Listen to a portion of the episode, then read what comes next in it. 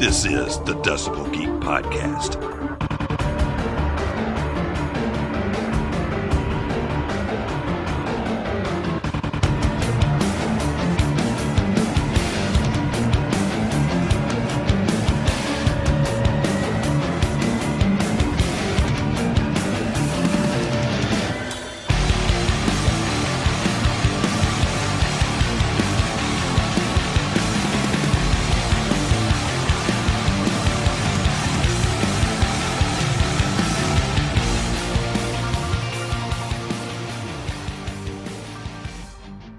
Aaron Camaro and me sitting down, going to talk about top five favorite uh, non-makeup era Kiss songs, which is a little bit of a spin-off that you you don't normally hear. Um, to, to my opinion, I I fell in love with the band in the during this period. Mhm. And it's it's funny because it's like if I can get into the band when I got into them, then you know I'm a fan because I became a Kiss fan in 1987 when the Crazy Nights album was out Wow. and I've mentioned this in the show before. Um, I've, I've since gone on to to enjoy all eras of the band, of, of and obviously the original band the, the most. hmm But uh, the story I told before, um, I was the reason to live was a song from Crazy Nights that was on Dial MTV all the time, and it was a ballad and. And I was like an 11 year old kid, and I was getting into all the hair band stuff, and power ballads were they were it at the time. They- Sure. you know, Poison had Every Rose, and Bon Jovi had Wanted Dead or Alive, and all that. And as a kid that age, I got into all that stuff, and Kiss had that video come out. I also had a pretty hot chick in the video too, so that, Oh, hel- yeah. that helped draw me in.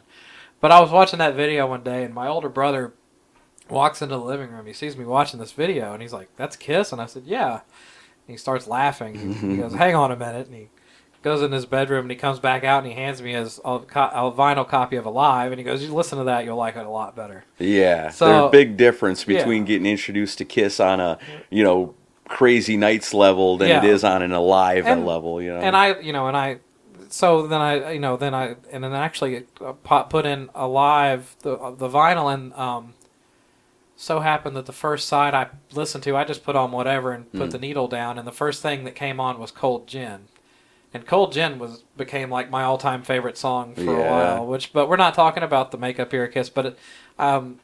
So becoming a fan at that time, that was the non-makeup era, and that was what we had to had at the time. Right. You know, I can kind of relate with that too. When I was a fan, when I became a fan of Kiss, was you know I was lucky. I would see I was born in '75, so Mm-hmm. Kiss was already you know well on their way when I was just an infant. You know, by the time I was old enough to even know what music was, I mean they were huge. You know, and well on their way.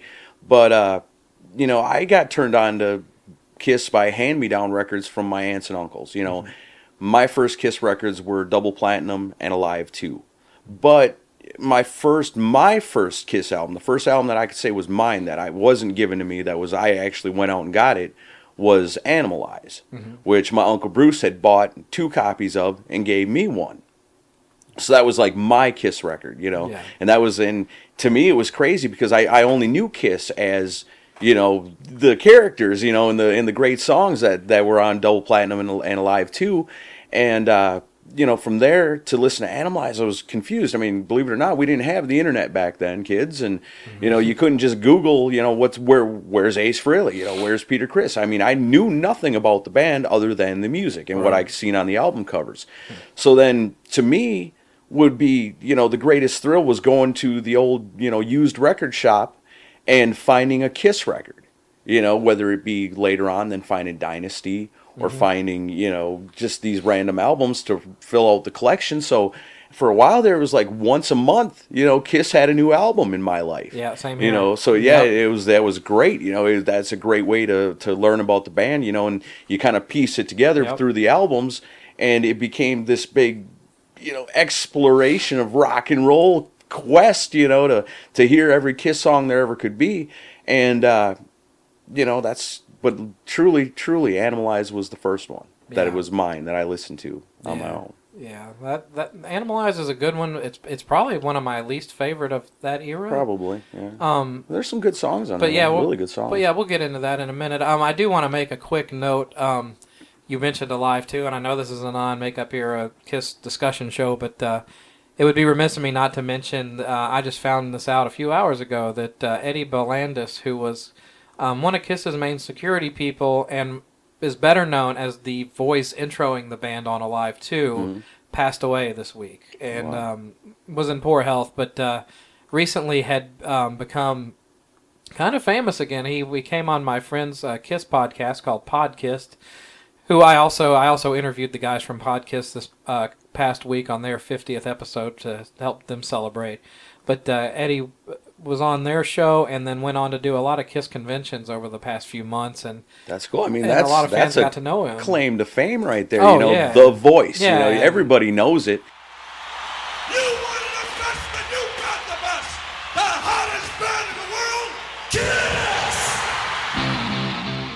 Yeah. Anybody that's even you know remotely a fan of the band knows that intro. You know, because it's it became such a you know, it really encompassed Kiss Mm-hmm. as when you thought of Kiss, you thought of that intro. Hey, you wanted the best, you got the best. The hottest band in the world, Kiss. and he had such a monstrous voice. Right. You I know? mean, geez, you always, as a kid, you listen to that and just be like, wow, you know, what, you know, what band can't make it big with an intro like that? I mean, you, you open up the album, if you've never heard of Kiss, you never know nothing about Kiss before in your life, you listen to that intro and you're like, this is going to be awesome. Yeah. You know, you hear that at the beginning of any Kiss show, it's going to be great. You know, that's the moment your hair on the back of your, uh, the hair on the back of your neck stands up. Yeah, so he's uh he's gone on to a better place, but uh, yeah. Oh, God bless He him. He definitely has a spot in history, so I just wanted yeah. to give it give a little rest in peace to Eddie Balandas.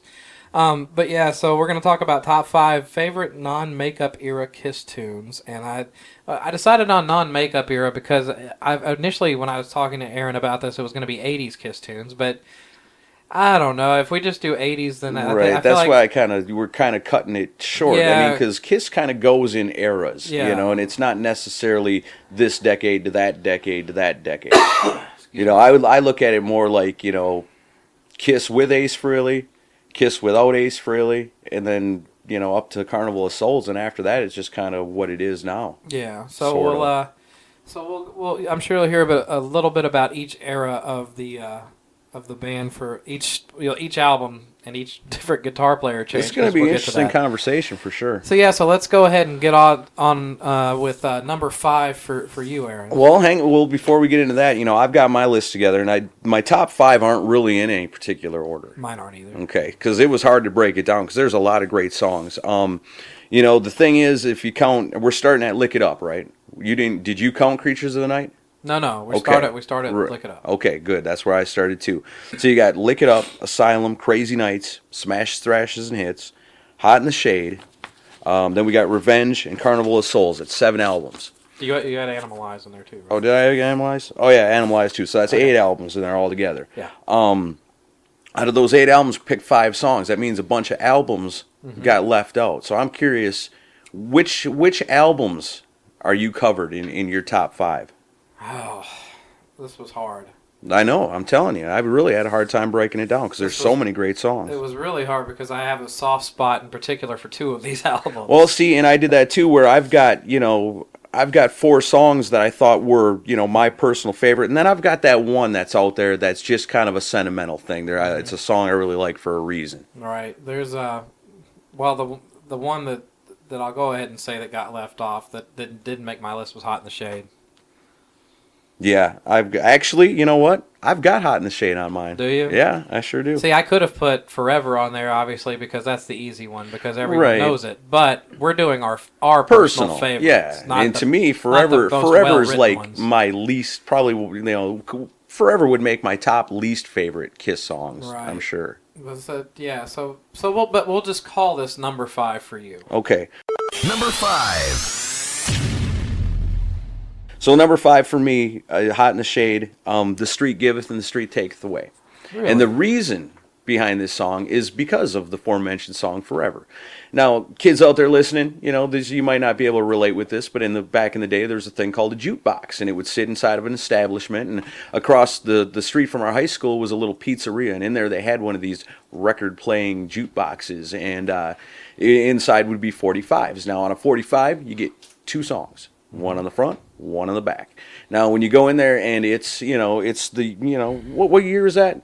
Hot in the Hot Shade? Shade was 1990. So 1990, you got to figure, you know, the music scene is starting to change.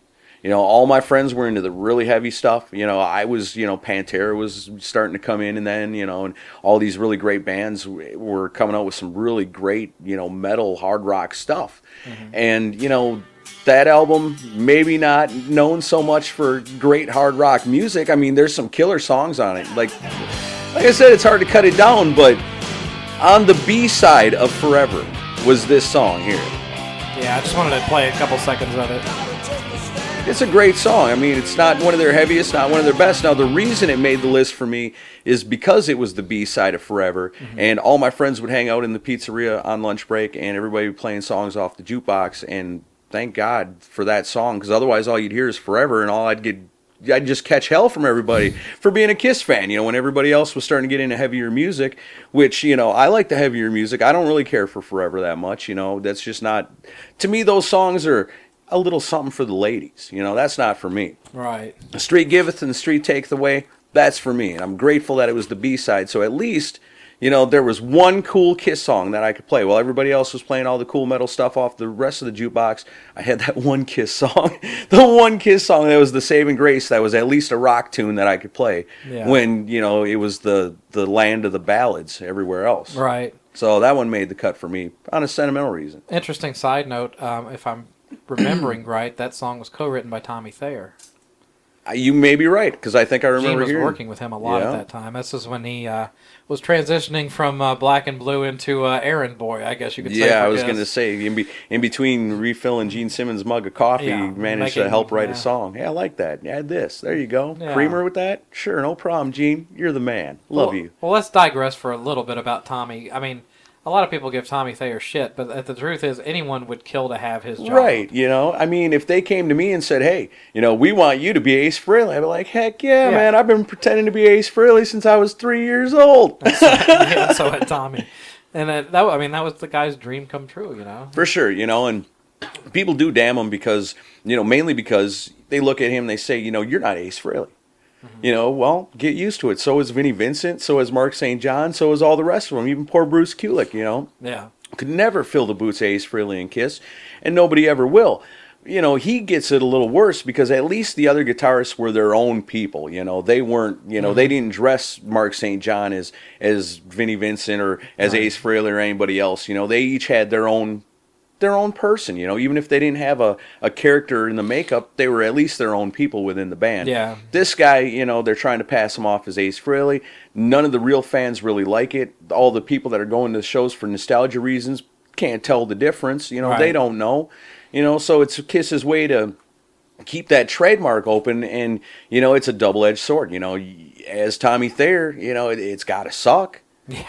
But on the other hand, you know, I'm the, sure the he's not too perks, the perks way outweigh it. You know, if I got to listen to everybody tell me, "Hey, man, you're no Ace Frehley for this amount of money," and to be able to go do these things and be in the studio Small and be a member of. Kiss, yeah, small price to pay. What are you going to do? Tommy Thayer's not that bad. That that Sonic Boom album, his guitar playing on there was killer. Yeah, I loved it. good.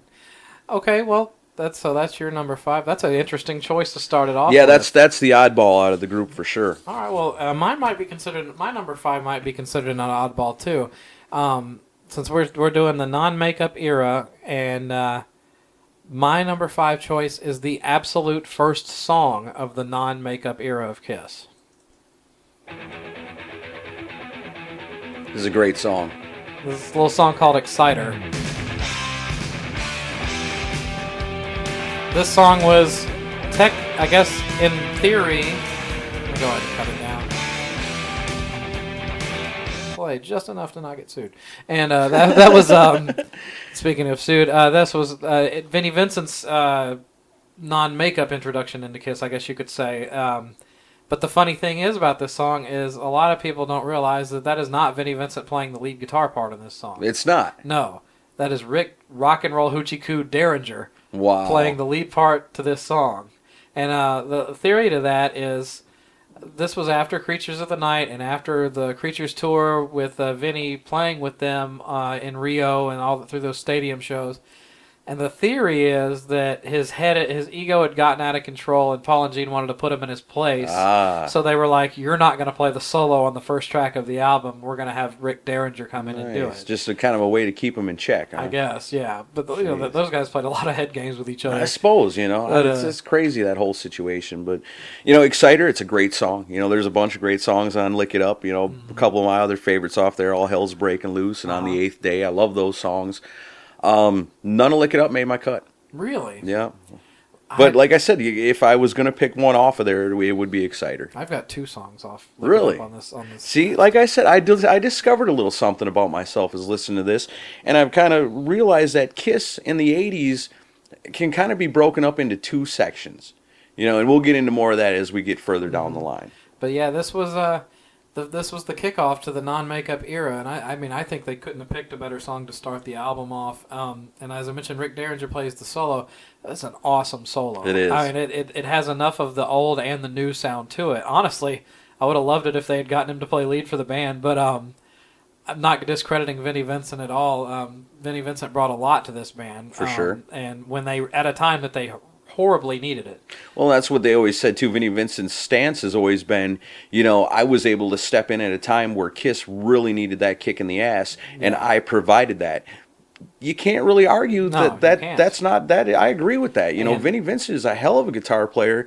You know, it's all the other bullshit that goes along with it that ruins it for him. Yeah. And that's what always has been said about Vinnie Vincent. You know, the guy was handed the keys of the kingdom. He had all the talent, all everything he needed to to you know to rightfully be the Kiss guitarist in the band to this day. Oh, you know, yeah, he could have easily came in and took over for Ace Frehley and and changed it where the argument could have been. Who's better, Ace Frehley or Vinnie Vincent? Right. Take everybody else out of the equation. If Vinnie Vincent would have played ball and done right, he could be into Kiss to this day. You know, there would be no Tommy Thayer. It'd be Vinnie Vincent in the Egyptian makeup. Now, Yeah. How crazy would that be? It, it, it, they, I honestly think Kiss could have been. Now they did well in the '80s, but they could have been stayed near the top with him in the band. I think because you got to look at the guy's songwriting proficiency. Right. I Wrote mean- a lot of great songs. I mean, he, he did he did a good bit of lead work on Creatures, but his main con- contribution was the Lick It Up album. He had Mm. eight co-writes on that record, yeah. and I mean, they're still playing songs in the set that he wrote that he helped write. Yeah. And uh, another one of my songs later on in this list also involves Vinnie Vincent at a later time. I think we probably will match that one. Yeah, and um, but yeah, so a lot of you know, I I got to give the guy credit. I mean, his and some of the uh, Vinnie Vincent invasion stuff, while it, the noodling went a little nutty on on the lead lead parts with uh, the invasion stuff, the songwriting was still pretty strong for '80s rock stuff. So if you put some of those songs on Animalize and Asylum, I think you would have had some seriously great records. Yeah, because the thing that ruined it for ruined the Vinnie Vincent invasion for me was I wasn't a big fan of either one of the singers. Yeah. You know, and it's like maybe it's like the old Yngwie Malmsteen complex where I'm such a great guitar player. It doesn't matter who I get to sing for me, you know, because mm-hmm. nobody cares about the singer. They're all looking at me. You know, I'm Yeah. Vinnie Vincent. Look at my big pink guitar. Ain't it pretty? Well, and while while we're on the topic of Vinnie Vincent, I guess I need to go ahead and update people. You know, as I always do. For this sure. this is uh, Vinnie Vincent's musical output Excited. for this week. huh? Nothing yet, huh? That was Well, amazing. don't Um, give up, Vinny. Don't yeah. give up. We're waiting on you, baby. All right. Well, that's Exciter's my number five. Let's go to number four for you. Number four. Well, maybe we can look at this a different way. Let's go album by album. Yeah, but I've got all these fancy things saying number five, number four. Oh, okay. I All right. I All right, I- then. I- you know, as you just heard, I want to do those. Okay. All right. Let's see. I guess I'm going to skip all the way to Revenge then. Okay. Um, I'm gonna go with Domino. Domino's a great song. I love it. You know, the guitars are killer. Gene's awesome in it. Seems like, like I was trying to say earlier, their Kisses broke up into two eras within the non-makeup era. I think it's like the the '80s glam Kiss, and then the early '90s, you know, metal Kiss. Mm-hmm. And I prefer that Kiss. My I've what I've done by doing this and putting this list together is realized how much I truly love the Carnival of Souls album. Mm-hmm. You know, the Carnival of Souls album is awesome. It's got some great songs. Some of Paul Stanley's best work, I think, is on that It's album. too bad he doesn't agree with you. I don't know why. I mean, that stuff is killer. I mean, I could just tell you the list right now because it's just off of Revenge and Carnival of Souls. After that, Well, we'll just we'll we'll go one by one. I'm not Um, the I'm not the big uh, Kiss trying to cash in on the the Poison wave and the the stuff like that. I'm not. Not to say there's not some good songs in that. I mean, there are. They're all great songs, but This is gonna be where it's, we it's differ. trying to kind of mix it up a little bit. This, but this is definitely gonna be where we differ because I hate Domino. Really, I think it sucks. really, I've always hated this song. it's such an original song. Oh no! Oh, it sounds like a bad ZZ Top song. I don't think so. Oh, I think I it's hate it's it. it stands out. I don't know. I've never liked this song. I just, it's. I mean, I guess if you're looking for the direction they were going, they were in a better direction with that type of material. I think that it kind of sums up Gene Simmons in that era of Kiss. That song. You think of Gene Simmons in the late non-makeup era. You think Domino. That's such a great tune. Nah, I, I totally disagree. I don't know. This uh, the song right. just gives me visions of Gene, you know, shaking his butt around wearing spandex. I don't like Yeah. it. well, at least he was wearing the long coat by that phase. You know, cover that thing up. Quit But- shaking your crotch in our face. He ain't even got a cod piece on no more. I'll give Kulick credit on the solo though. The solo is Yeah. really good. Kulick had some great work on those albums too. But see, I like all. I like. Kulick was good all the way through. I mean, I he like did he did everything stuff. they asked of him, and then some. All right. Well, uh, we'll go with my number four, and I'm gonna go with the other album I have a big soft spot for, as I mentioned before, the Crazy Nights album. hmm The the one I want to go with though is not considered one of the. Uh, it's not one of the singles from the record. It's not really one of the more well known songs from the record, but I I dig it a lot. It's this one. Oh yeah.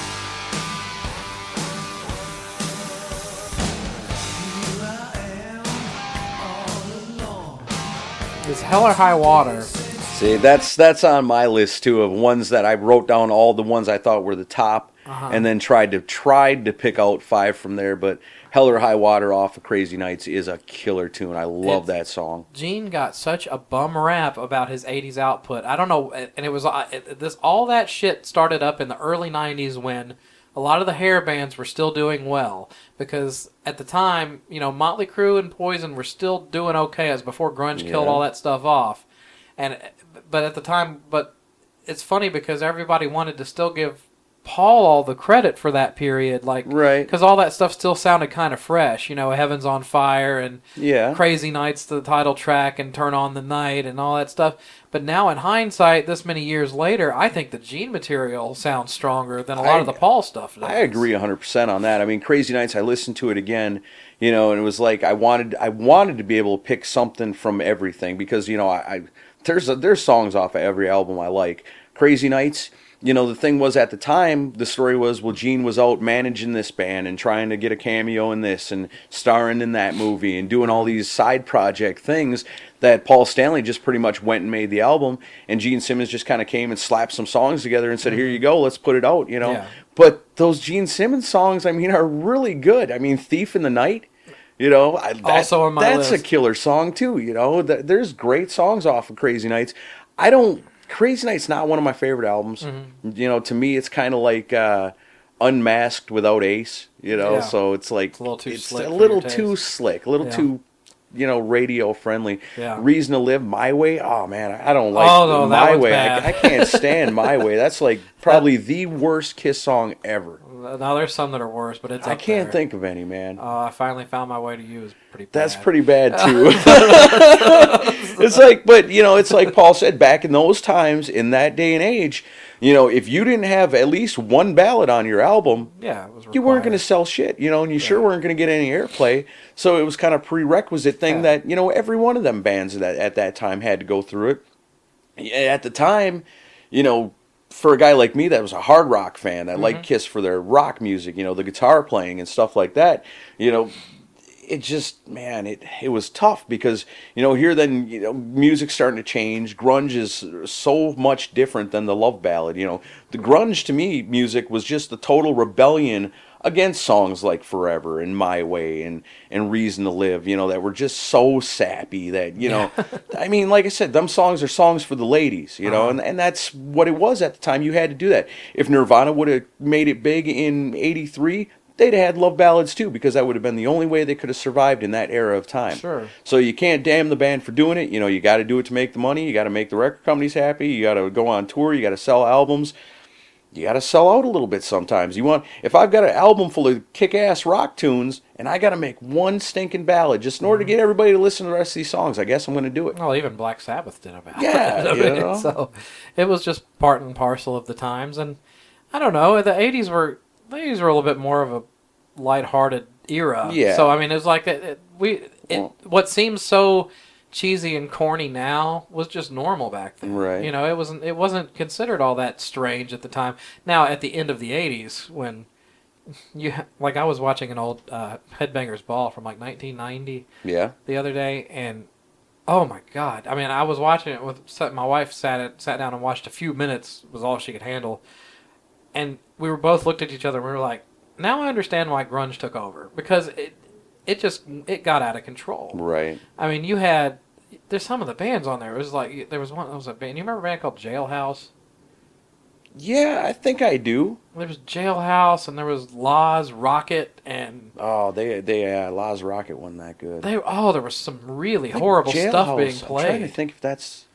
I don't know. I think I think I remember But you Jailhouse. just- they had like a de- couple decent songs. But you had you just had this humongous amount of bands that just they they just Clones. weren't worth being signed. Yeah, they were just clones of other stuff. if this band made it big, uh, odds are if I can sign this band that's Right. just like that, pretty close. You know, it's just like you know, just like a generic version of something. You know, if you got a product and you put it on the shelves and it's good and it sells, in a matter of time, there's going to be a generic version of Yeah. it, and that's what all these were. You know, and today we're starting to witness it again Yeah. with you know the music that's out there now. The only difference was at least that music had a model that was decent. I mean, if you're gonna try try to be like a band, you know, if you strive to be something, be successful, to be like this band, you want to be like Motley Crue, you want to be like Poison, you want to be like Kiss, Sabbath, somebody like that. Mm-hmm. You don't want to strive. I want to make it big so I can be just like Nickelback.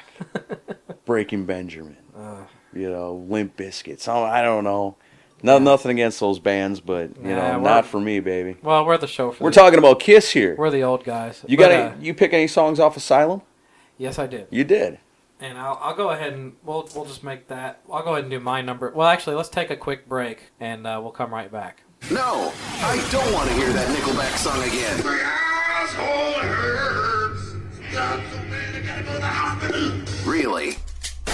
This is a Decibel Geek podcast.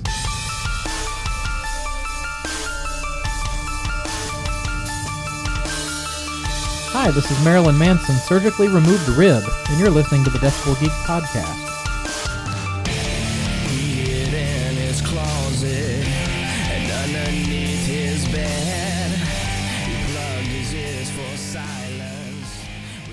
All right, so we're gonna we'll start off with my number three. Number three. My number three is gonna be off Asylum. This was the only track I could really put off. There's a there's an also ran I'm gonna mention, and it's probably the biggest song off Asylum. That's Tears Are Falling. Now, Tears Are Falling might be considered kind of a ballad, Yeah, But- it was a hit. but for for straight up songwriting, this was one of Paul Stanley's better tunes uh, from the '80s. Um, Tears is Falling is a pretty good song. and Bruce Kulick's probably his best solo uh, Yeah. from that era. Pretty awesome. Before solo. Revenge, the Revenge stuff tops most of what he did before it. But for a melodic solo, I thought it was a really great solo. Of his, and if you hear Bruce Kulick in interviews, he'll always talk highly of that Yeah. solo because he loved it. Um, it's just a great song, and this is one that I think uh, I I would love to hear the lineup now play it. You know, I'd like to hear them do it live now. I, I'm surprised that they don't, being Well, that they- that was kind of a. I mean, that was a hit for Kiss. Oh, that was yeah. a that was a single. it was well known. It was all over MTV for The video, while. yeah, I remember the video with the girls in the pool and all Uh-huh. that. Yeah, But uh, the uh, Wow. they played it. Um, they played it on the Rock the Nation tour in 2004 Really? when they were mixing up the set list, and I wish they would bring it back because I think it would be good. Although I don't know that Paul could handle the high notes anymore. yeah. I mean, it's a good song. You know, to me, sometimes stuff gets overplayed too quick for me. You know, it's like I don't know if I'm just that much of a nonconformist. Like if somebody else likes it, or if uh it's it's if you like it, it's cool. If I like it, it's cool. If that person likes it, it's cool. Now, if too many people start liking it, it's like, hey, wait a minute. Yeah, You know, this is my band. Yeah. I don't want you all liking it but I think because you're that gonna one wreck it. that one's has aged well. It's one of those Yeah. you still hear it today. you're like, It's actually still a pretty good tune. You know, it's There's some songs off Asylum I like. I mean, it was that was a weird era for Kiss too, you know. But you got to consider Asylum for what it is. Now, if this was a list of, let's say, the top 50 glam rock albums of all time, you got to figure Asylum would probably be right up there. Mm-hmm. It'd be in there, yeah. as a glam rock album. If Sure. you if you don't look at it as a Kiss album, you don't look at it as a hard rock metal album, but if you just put it in with what was coming out at the time, you Mm-hmm. know, there's some decent tunes on there. I think some of it could have been a little heavier. Well, the You one know, that I like uh, All Night. I like Trial by Fire. Secretly Cruel is even a decent I song. was I was going to mention that the um I'll I'm going to put it in here. It'll be a post production edit. That's a bit radio talk. you'll, um, you'll forget to do it, and everybody I probably will. will. But there's a great uh, cover that was done on YouTube by this guy named Double Virgo. Uh, have you have you seen it? Uh-uh. He um he plays all the instruments on it, and he wears makeup in the video, and it's him filming himself playing all the the parts. But he made it into a '70s style Kiss song, Oh wow, and it sounds just like an old '70s style Kiss song, but it's uh, Hmm. secretly cruel. that's cool. I'll check that yeah, out. I'll, I'll play it for you, and uh, but those of you listening will get to hear it on the on the show. But uh, yeah, that was the one. That one almost made my. Secretly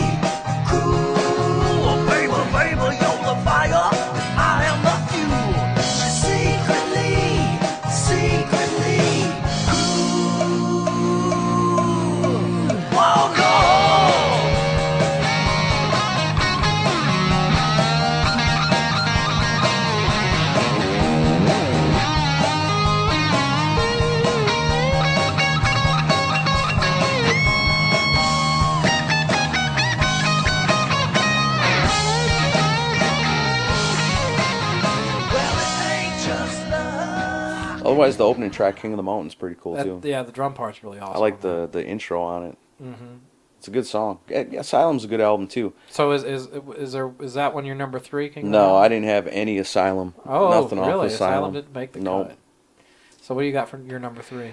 I guess my number three is going to be Childhood's End off of Carnival of Souls. I love that song. Love that song. I mean, it's just such a. It's not your typical Kiss song by any means. sure. But it's got such a cool groove to it, and the, and the lyrics and the way Gene sings it. I mean, it it's like it's almost more like a Johnny Cash song than it is a Kiss song in the way that it tells the story. You know. But the musically, I mean, it's just it's a well written song. It's just something about it. Every time I hear it, I want to sing it. You know, it's just one of them songs that gets caught with you. You know, it's so catchy and so just different. You know, but it's it's cool. It's Gene Simmons through and through. But it's it's an awesome song. I have no idea what it's about. But you know, I always kind of thought it was somebody told me it was about Wendy O. Williams. But I It's never. up for debate because I mean, there's also been I've also heard that there was a a friend of his that died that uh, he played in a band in high school with that it was written about too, but I don't know for sure. Hmm. It's it, that's been up, and some people even said it could have been about Kurt Cobain. yeah, You know, like uh, about reading him reading about him dying in the New York Times. yeah. But in Great my, song though. I like it. It's a swing and the swing and a miss for me. Really? Yeah, I, I, I thought it. I thought it was well intentioned, and Mm-hmm. I thought it. It could have been a great song, but something about the way Gene does the uh, vocals on it just doesn't work. I um, and I don't like the kids coming in at the end of the song. Yeah, think that that's that's always kind of a yeah. That's that's one of them things you don't. I don't really care for that either. You know, there's some songs out there, "Dolls" by Ace Frehley and stuff like that. Oh goodness! Don't don't bring your kids into the studio. You know, everybody's got kids. Everybody Yeah. loves their kids. You know, you do anything for your kids. Leave them at home. When you're in the studio putting together a rock album, you know, with maybe with the exception of the walkie-talkie thing at the beginning of God of Thunder," because Well, that's pretty cool. Bob Bob Ezrin can pull that off 'Cause but that's pretty that's cool. the only way you're gonna do But it. otherwise, you know, Yeah. yeah. everybody loves their kids, but that don't mean you bring them to work with you and let them sit in on what you're yeah, doing. I it's funny childhood childhood's end. Also, another uh, Tommy Thayer co-write. Really? So you're a bigger Tommy Thayer fan than you even thought you were. See, I told you, I, I learned things about myself when putting this list together. So yeah, that's that's a good tune. I mean, I I just but it doesn't it doesn't. My big issue with Carnival of Souls has always been it's just like it sounds so unfinished, and I think it was. I think they. I think they did great at laying down all the basic tracks and vocals for it, but I think when it came to mixing, and Toby Wright, the producer of the album, even mentions that all, the reunion was taking shape right as they were finishing recording the tracks. Right. This. So I'm sure they were a little So- distracted. And I don't think this was ever truly intended to even come out. I don't Well, think. they Gene rushed the, into the studio. They basically told Bruce and Eric, "We're getting back together with the old guys." And if you want to if you want to kick a little ass, you better do it now. well, and they told Toby, uh, just mix these tracks real quick. We have to go on tour, and Yeah. so I think they lost interest once the reunion was on the table. But the thing is with that album, and you know, do you want me to go ahead and introduce my next one because it's on there too? Yeah, so go, It's on there. My my yours. what are we at Your number two. My number two, Number two. Master and Slave. I think it's it's my favorite Paul Stanley song. I love that tune, a man. great tune. And I think getting back to what Carnival of Souls was was you know like you said, yeah, it was kind of the intentions were good. You know, Mm-hmm. we're gonna come out with you know it was, I mean, right in line with Revenge. Yeah. I mean, as far as heaviness and stuff, and you know that's why I say I think Revenge hit once once they got past Hot in the Shade because you got you start out with Kiss, and if, if you want to get a little iffy about it, you, you kind of put Creatures of the Night and Lick It Up together as kind of a, the post Ace Frehley transition period. You know, where they were, you know, Ace is out of the band. Now let's listen to his ideas and make a straightforward rock album. You know, why didn't they come out with that when you know when Ace was saying, "Hey, you know, I don't want to do this goofy, you know, Kiss meets the Elder. Let's do a straightforward rock album." No, no, we're going to do this concept thing, and it pissed the guy off. You Oh, know, yeah. and big time. You know, he still bitches about that. The, the you know there and there are granted there are a couple of decent songs on on music from the Elder, Mm-hmm. but for the most part, man, it's weird. It's just weird, and you know why. If you're Kiss, you I never understood why you want to do that. You know, you you your fans expect rock and roll from you. You know, come out and kick some ass. You know, and I think that's where Ace Frehley was at at that time. So then, you know, that makes that after that the transition period. Why they let him leave and then come out with a kick-ass rock album like Creatures of the Night is beyond me. You know, and then follow it up with with Lick It Up. And I think those two albums kind of squeeze together a little bit as kind of the transition part, the They're Vinnie like Vincent. albums. Yeah, the Vinnie Vincent era, I guess you could Sure. call that. Yeah. So then after that, then you get to Asylum, and it's okay. Oh, Animalize you Asylum know, are sister yeah, records. Animalize Asylum. Asylum, you know, let, hey, look, at even you you want to keep going with that as kind of a transition thing, where Uh-huh. even into Crazy Nights and a little bit into Hot in the Shade, where that's their. When you think of '80s rock, Mm-hmm. you think of the big hair, the the eye makeup, the spangly, dangly clothes, you know, sparkly looking, fancy, dancing on the stage, Paul Stanley style stuff. Mm-hmm. Yeah. You know, it's it's those three albums and a little bit of Hot in the Shade. Hot in the Shade was also kind of a transitional period, I think. starting to go back home by Hot in the right. Shade. And then to me, so that that encompasses like their glam rock era, mm-hmm. and then you get Metal Kiss. Yeah. Which is, you know, other than the original stuff, is my favorite. Those two Sure. albums, Revenge and and Carnival of Souls. Everybody says Carnival of Souls is a grunge album. I was just gonna say, And- but I- you said it was a metal album because it's not a grunge. it's not album. a grunge album. I think the the way that people get confused on that is the production of it. You know, where it's it's not as slick as Revenge by any means. No. You know, it's it's very you know uh, underproduced compared They to wanted, Revenge. they wanted to go for that sound. That's why they got Toby Wright to produce it. It, but it's a great album. Because he did Alice in Chains and stuff, and they wanted to get that vibe. yeah, and Now, it and it worked for him, man. was- I love that CD. It was Gene wanting to tap into that market, so let's Right. well, let's not totally say it's metal, but as far as riffs and stuff goes and songwriting, it's not grunge at all. no, I mean, to me, Alice in Chains is metal. I you agree. know? So that's that's when I think my of grunge, of I think of like Mudhoney or uh, the Melvins, or you know Yeah. they, that alternative stuff where it's a little bit more garagey sounding. right. Kiss will never be confused as a garage band. Never. So- never. So the but I mean the rawness of that record is great. And I guess I'll go ahead and, and add my number two here because it's also off Carnival of Souls. My number two is Jungle. That is a great tune. This song from start to finish just kicks ass. You know what the great thing about Jungle was was when Carnival of Souls was released and Jungle came out as a single. Yeah. It was so cool to hear the Jungle play on the radio station, you know, along with other songs. And you're so used to over the years, you know, is oh man, the the radio single is going to be just awful. It's going to be the love ballad. It's going to be the song everybody hates the most. It's going to sell a million copies. But when the Jungle came out and it came on the radio and you heard this riff, man, it was a Kiss song you could be proud of. Yeah. You know, here's Kiss doing what they do best, kicking ass and rocking out. It's uh the bass line is awesome. Yeah. I don't know if it's Gene or if it's Bruce, but it's great. But yeah, it's just I'm not gonna play too much, but yeah, it's it's one of those vibey songs, and it's Mm-hmm. just like it. I thought it harkened back to the early days of the band, honestly, because I mean, I just especially the main riff right when it comes into down da da da da da da da. I mean, that, that's really That's good. straight up like the early. Uh, kind of has like the Parasite, hundred thousand years type vibe. Yeah, to for it. sure. And you know, and Eric Singer is just a monster on that Yeah. song, and he, he's playing all these like uh, these uh, I think they call them tombas, the African drum, you know, in the background, and uh, you got the 808s booming in the background. It's just like it's a really experimental track. That's what's cool know. about that whole album is you can tell that you know Bruce Kulick and Eric Singer got creative free, freedom Oh, that yeah. they've never had on any album before or since then. Yeah. You know, they had a lot of lot of hands on in making this album, and it is good because those guys are a couple of talented motherfuckers right there. You know, Mm-hmm. they're, they're I forget I can swear on this show. I was halfway in between swearing and saying mother trucker. I know it came out motherfucker. motherfuckers. but uh, no, a couple of t- super talented guys, and it's good to see them showcasing it. You know, by taking the reins away from Paul Stanley and Gene Simmons a little bit, may not have been such a bad thing because what a kick-ass album it was. I you thought, I thought it was great because they were. uh, I mean, it was like it was a team effort. Yeah, it was four. It was a four wheel drive vehicle, Yeah. and uh, the the whole last what three minutes of the song is like a big jam. Yeah. with you know Eric's playing that tribal thing, and then Bruce is doing all these cool little Yeah. lead, lead licks, and I mean, I, I just love that song start to finish. Like I had a uh, a buddy of mine in college, and this was uh, probably around 1995. It was right before the right. Well, actually, the reunion had been announced, hmm and then the album got leaked on the internet. Right. But you remember how, how uh, I guess you could say how archaic our uh, technology was at that time with downloading and stuff. Right. I had my roommate's computer, and he had a computer that was considered top of the line in 1995. It had all of nine gigs on the hard drive. Ooh. So we had it rigged up to where he would he had it the computer rigged into his stereo big stereo system, and we recorded it the leak of the album from the internet onto a cassette tape. Wow. So it sounds horrible. Yeah. But like I was listening to it because and it felt like you were in on some big secret because this was the Sure. album that Kiss didn't want to come out. You know. Right.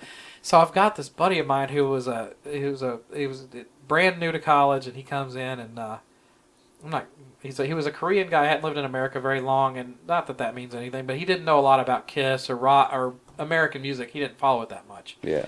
So I start playing him the tape, and I put Jungle on, and he heard that, and he was just blown away. He's like, "That is so awesome!" Yeah. I, so every time I hear Jungle, I think of my buddy uh, in college. that- We were just blasting this cassette tape that had all this hiss on it, just to listen to it though. But we're like listening to it, and just blown away by how like- heavy Kiss had yeah. gotten with it. And you feel like you got Yeah. something special. Oh know? yeah, it was you know it was awesome. So yeah, I always think back to the, you know freshman year of college, and there's the Hey, phone. that's it. It's bound to happen at least once. exactly. We'll be back time. right after these commercial messages. Do people not understand you? Do you get strange reactions in the line for the in-store appearance at the record store? Do you lash out at others in frustration at their horrible taste in music when they should be listening to something a bit more worthwhile? You are the masters of heavy metal! Then the Decibel Geek podcast is here for you. We provide thought-provoking commentary on music that doesn't suck. We strive to bring you a healthy dose of discussion on legendary bands. Bands that write amazing songs. We even sometimes talk about Black Sabbath. So stop what you're doing and tune into the Decibel Geek podcast. I'm leaving now! Please visit us at www.dbgeekshow.blogspot.com. No Black Sabbath fans were harmed in the making of this commercial. All right, so uh, number one. All right, my number Let- one. Wait, let me do my uh, Peter Criss, sixty-three year old drum roll. I can't. I can't say. I can't say my number one with a drum roll like that. Oh, okay.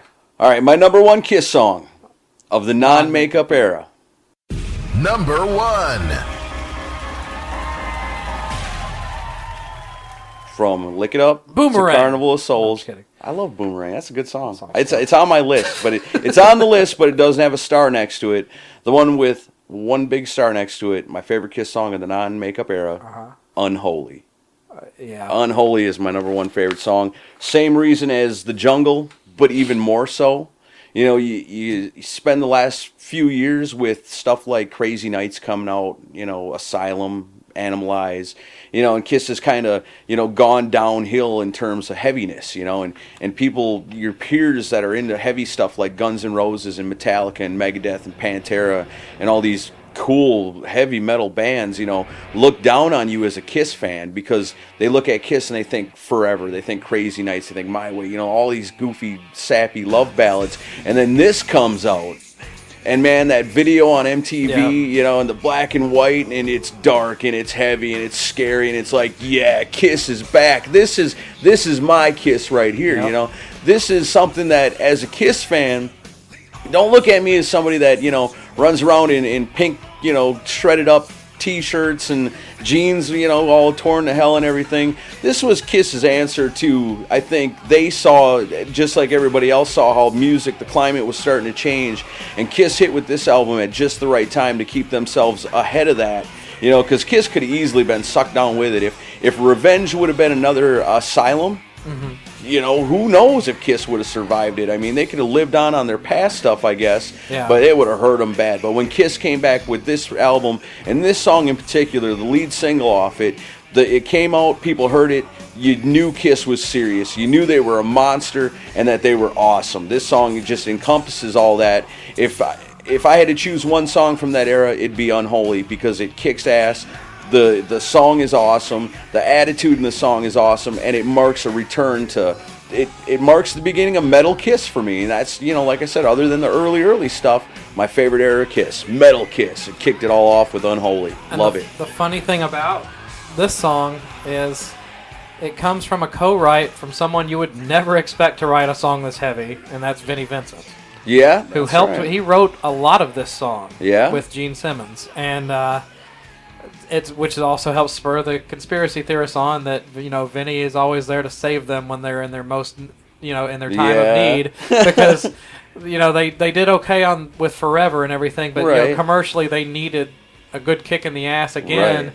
And uh, Vinnie brought this song to Gene, and you know they made they let bygones be got bygones for long enough to write a couple of tunes for this album. Uh, he also helped write uh, Heart of Chrome with Paul, this ain't a bad it's a song pretty good tune.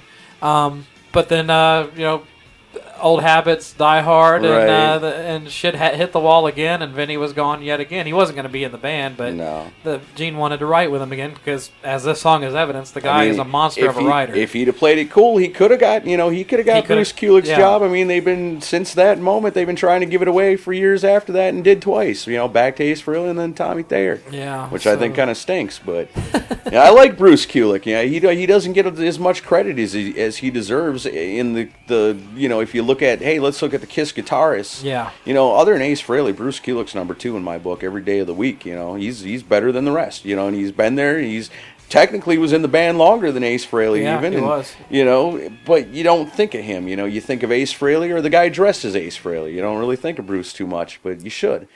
You know, the other thing about that is, you know, you ever think that maybe, you know, just maybe, like you say, when Kiss is in these spots where they really need that kick in the ass, you know, it's like, okay, well, we've got kind of fluffy here for a little bit, or, mm-hmm. you know, Ace has left the band and we're kind of in flux. We don't know what we want to do. We're not really sure. You know, we need to get angry right. right? We need to get angry. We need to we need to get our balls back, you know, and, and get upset. You know, we gotta you gotta get pissed off. You know, we're gonna get mad. You know, we're gonna get mad. What are we gonna do? We're gonna hang out with Vinnie Vincent for a week.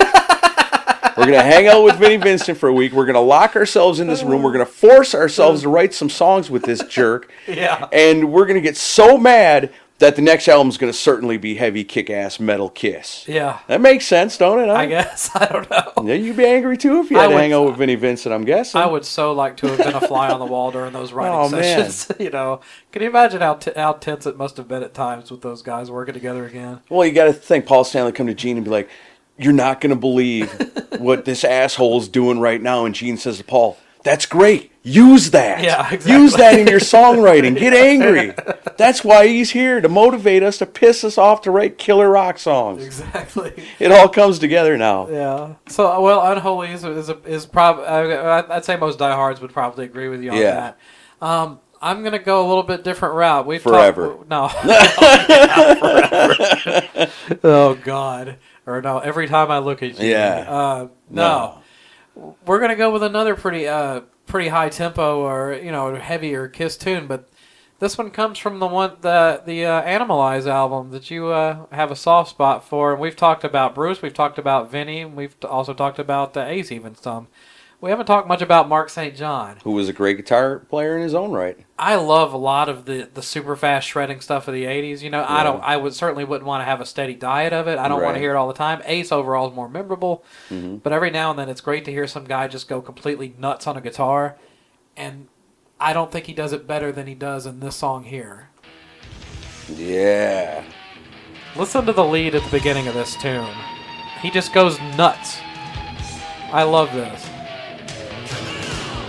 Yeah, this is a great song. Animalize, you know, say what you want about it, but it's it's it kind of fits in with Metal Kiss, I think, too, a little bit. You know, this was the coming out of the old and into the new. I think this almost groups better with Lick It Up and Creatures of the Night than it does with Asylum and and the others. Yeah, this, this for those that don't know, which I doubt anybody doesn't know, that's Kiss Diehards listening to this.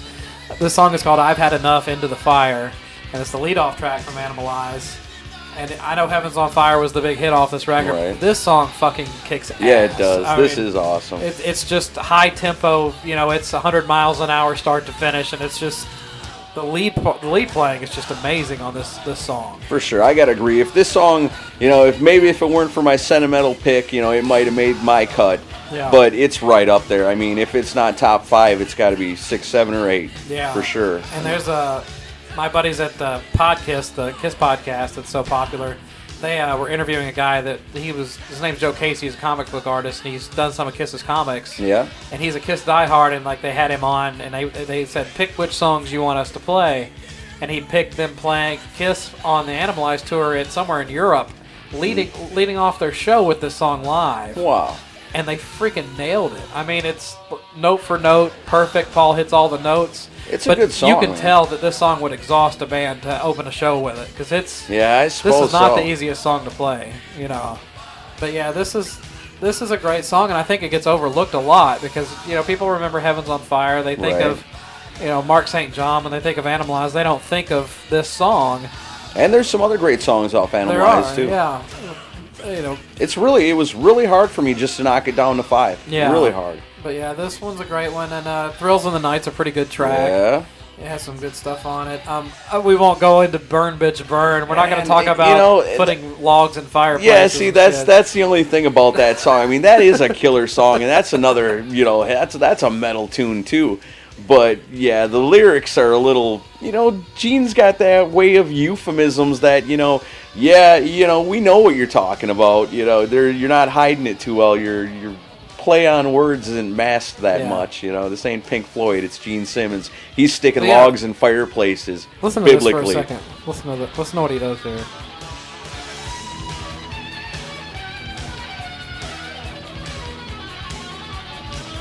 Heck yeah. That's awesome.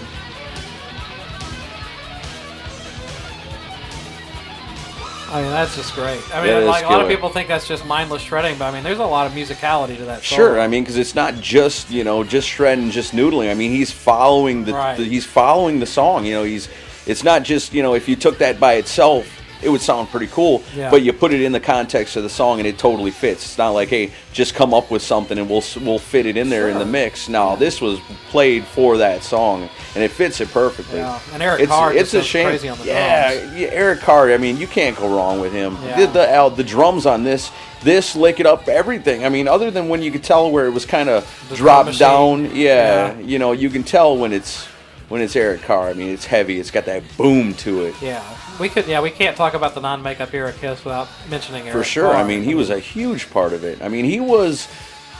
If it wasn't for Eric Carr for a while there, you might as well have just called it the Simmons Stanley Band. Exactly. You know, Eric Carr was the glue that held it all together. Everybody loved him. He, awesome drummer.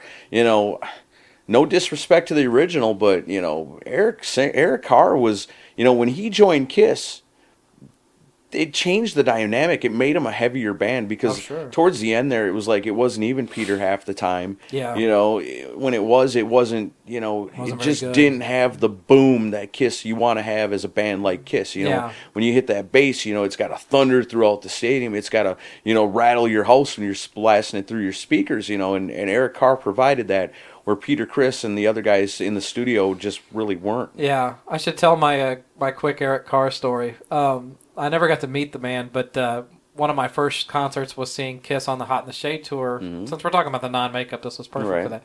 That. Um, I saw them here in Nashville. I was about twelve, and uh, so we, me and my my brother, older brother, took me and his girlfriend at the time to see the show, and he was like sixteen, and. Uh, so we go we go to the show and we have a great time and then you know my parents obviously still put a curfew on us and they were like you got to be home by midnight or whatever Yeah. So towards the end of the show, um, I remember it was they start when they play "I Want You." It's ne- kind of near the end of the set. Um, my brother looks at the watch. He's like, "We gotta go." And I was like, "Oh shit!" So, you know, I we take the walk of shame up the, to the top of the hill at Starwood, got to the parking lot, and then um, we get to the car, and then we realize the battery's dead in the car. Oh. Or actually, being 16 and 12 or 13, we don't realize what's wrong with the car. We just know the car will not start. And um, not realizing that my brother had left the headlights on earlier when we had gotten to, to the amphitheater. So I, th- I, lo- I, I'm happy about this because I run up to the fence by the, by the grass area and I can look through the fence and watch the rest of the show. Right. You got an excuse to stay later now. Right. So I I get to watch the rest of the show sort of through the fence, but at the meantime, my brother's freaking out because he doesn't know how he's going to get us home. So, you know, flash forward to a couple hours later, we can't get anybody there to help us. Like the security hmm. people are dealing with all the drunks and Right. stuff. We have to wait until like finally enough people start to leave before we can get any help from anybody. Well, in the, in the meantime, my brother wakes my dad up at like a one or two in the mm-hmm. morning, and we lived like forty miles away from the Yeah. amphitheater my dad is none too happy to have to get up and come pick his kids up at a, a Kiss concert. So he yells at my brother, gets out of bed, and starts coming out to pick us up. And this is in the days before cell phones, so it's Right. not like we can call him if something changes. So he's on his way, and then we finally get one of the people that works at Starwood to come help us out.